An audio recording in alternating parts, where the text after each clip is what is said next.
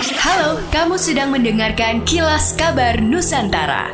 Podcast persembahan KG Radio Network menyajikan berita harian yang mengangkat keunikan dari berbagai wilayah Indonesia.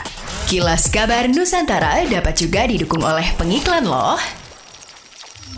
Dikhawatirkan tidak selesai tepat waktunya, anggota Komisi 5 DPR RI Dapil Sumsel, Insinyur Ishak Meki MM, mengultimatum pihak penyelenggara dan pekerja pengedaman segmen 5 normalisasi Sungai Skanak Lambidaro di Tanjung Barangan, Palembang. Ia mengecek untuk pengedaman Sungai Lambidaro ini pada Rabu 1 Maret 2023. Ia mengecek untuk pengedaman Sungai Lambidaro ini ada beberapa item titik bersama Kepala Bidang Pembebasan Balai Besar Wilayah Sungai Sumatera 8 dan Rismal dan Arya Kontrak kontraktor dari DPL. Ishak Meiki mengatakan ada sebagian yang tidak bisa dilaksanakan karena masalah lahan dengan masyarakat dan itu sudah ditinggalkan dan insya Allah dilelang tahun depan. Akan tetapi yang paket ini, sambungan ini sampai ke DPRD harus diselesaikan pada akhir Maret 2023 ini karena ini adalah sudah perpanjangan waktu toleransi tiga bulan yang semestinya selesai pada Desember 2022 lalu.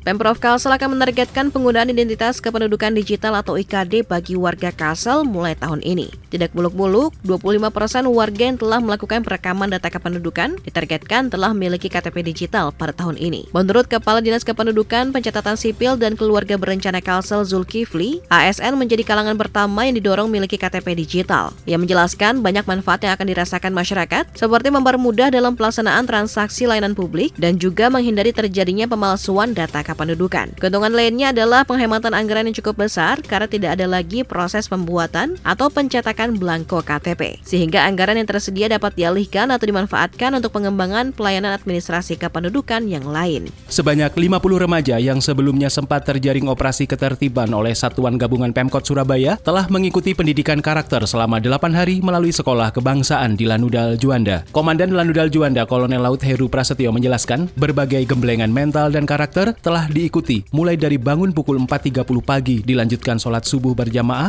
mandi, sarapan, menerima materi, latihan baris berbaris dan yel-yel hingga istirahat malam dengan disiplin. Isak tangis haru, rasa bangga dan ucapan terima kasih para orang tua turut mewarnai saat penutupan dan upacara resmi di tengah mereka juga harus mengenali wajah anaknya yang masih berpoles warna hitam dan hijau layaknya militer di tengah formasi berbaris.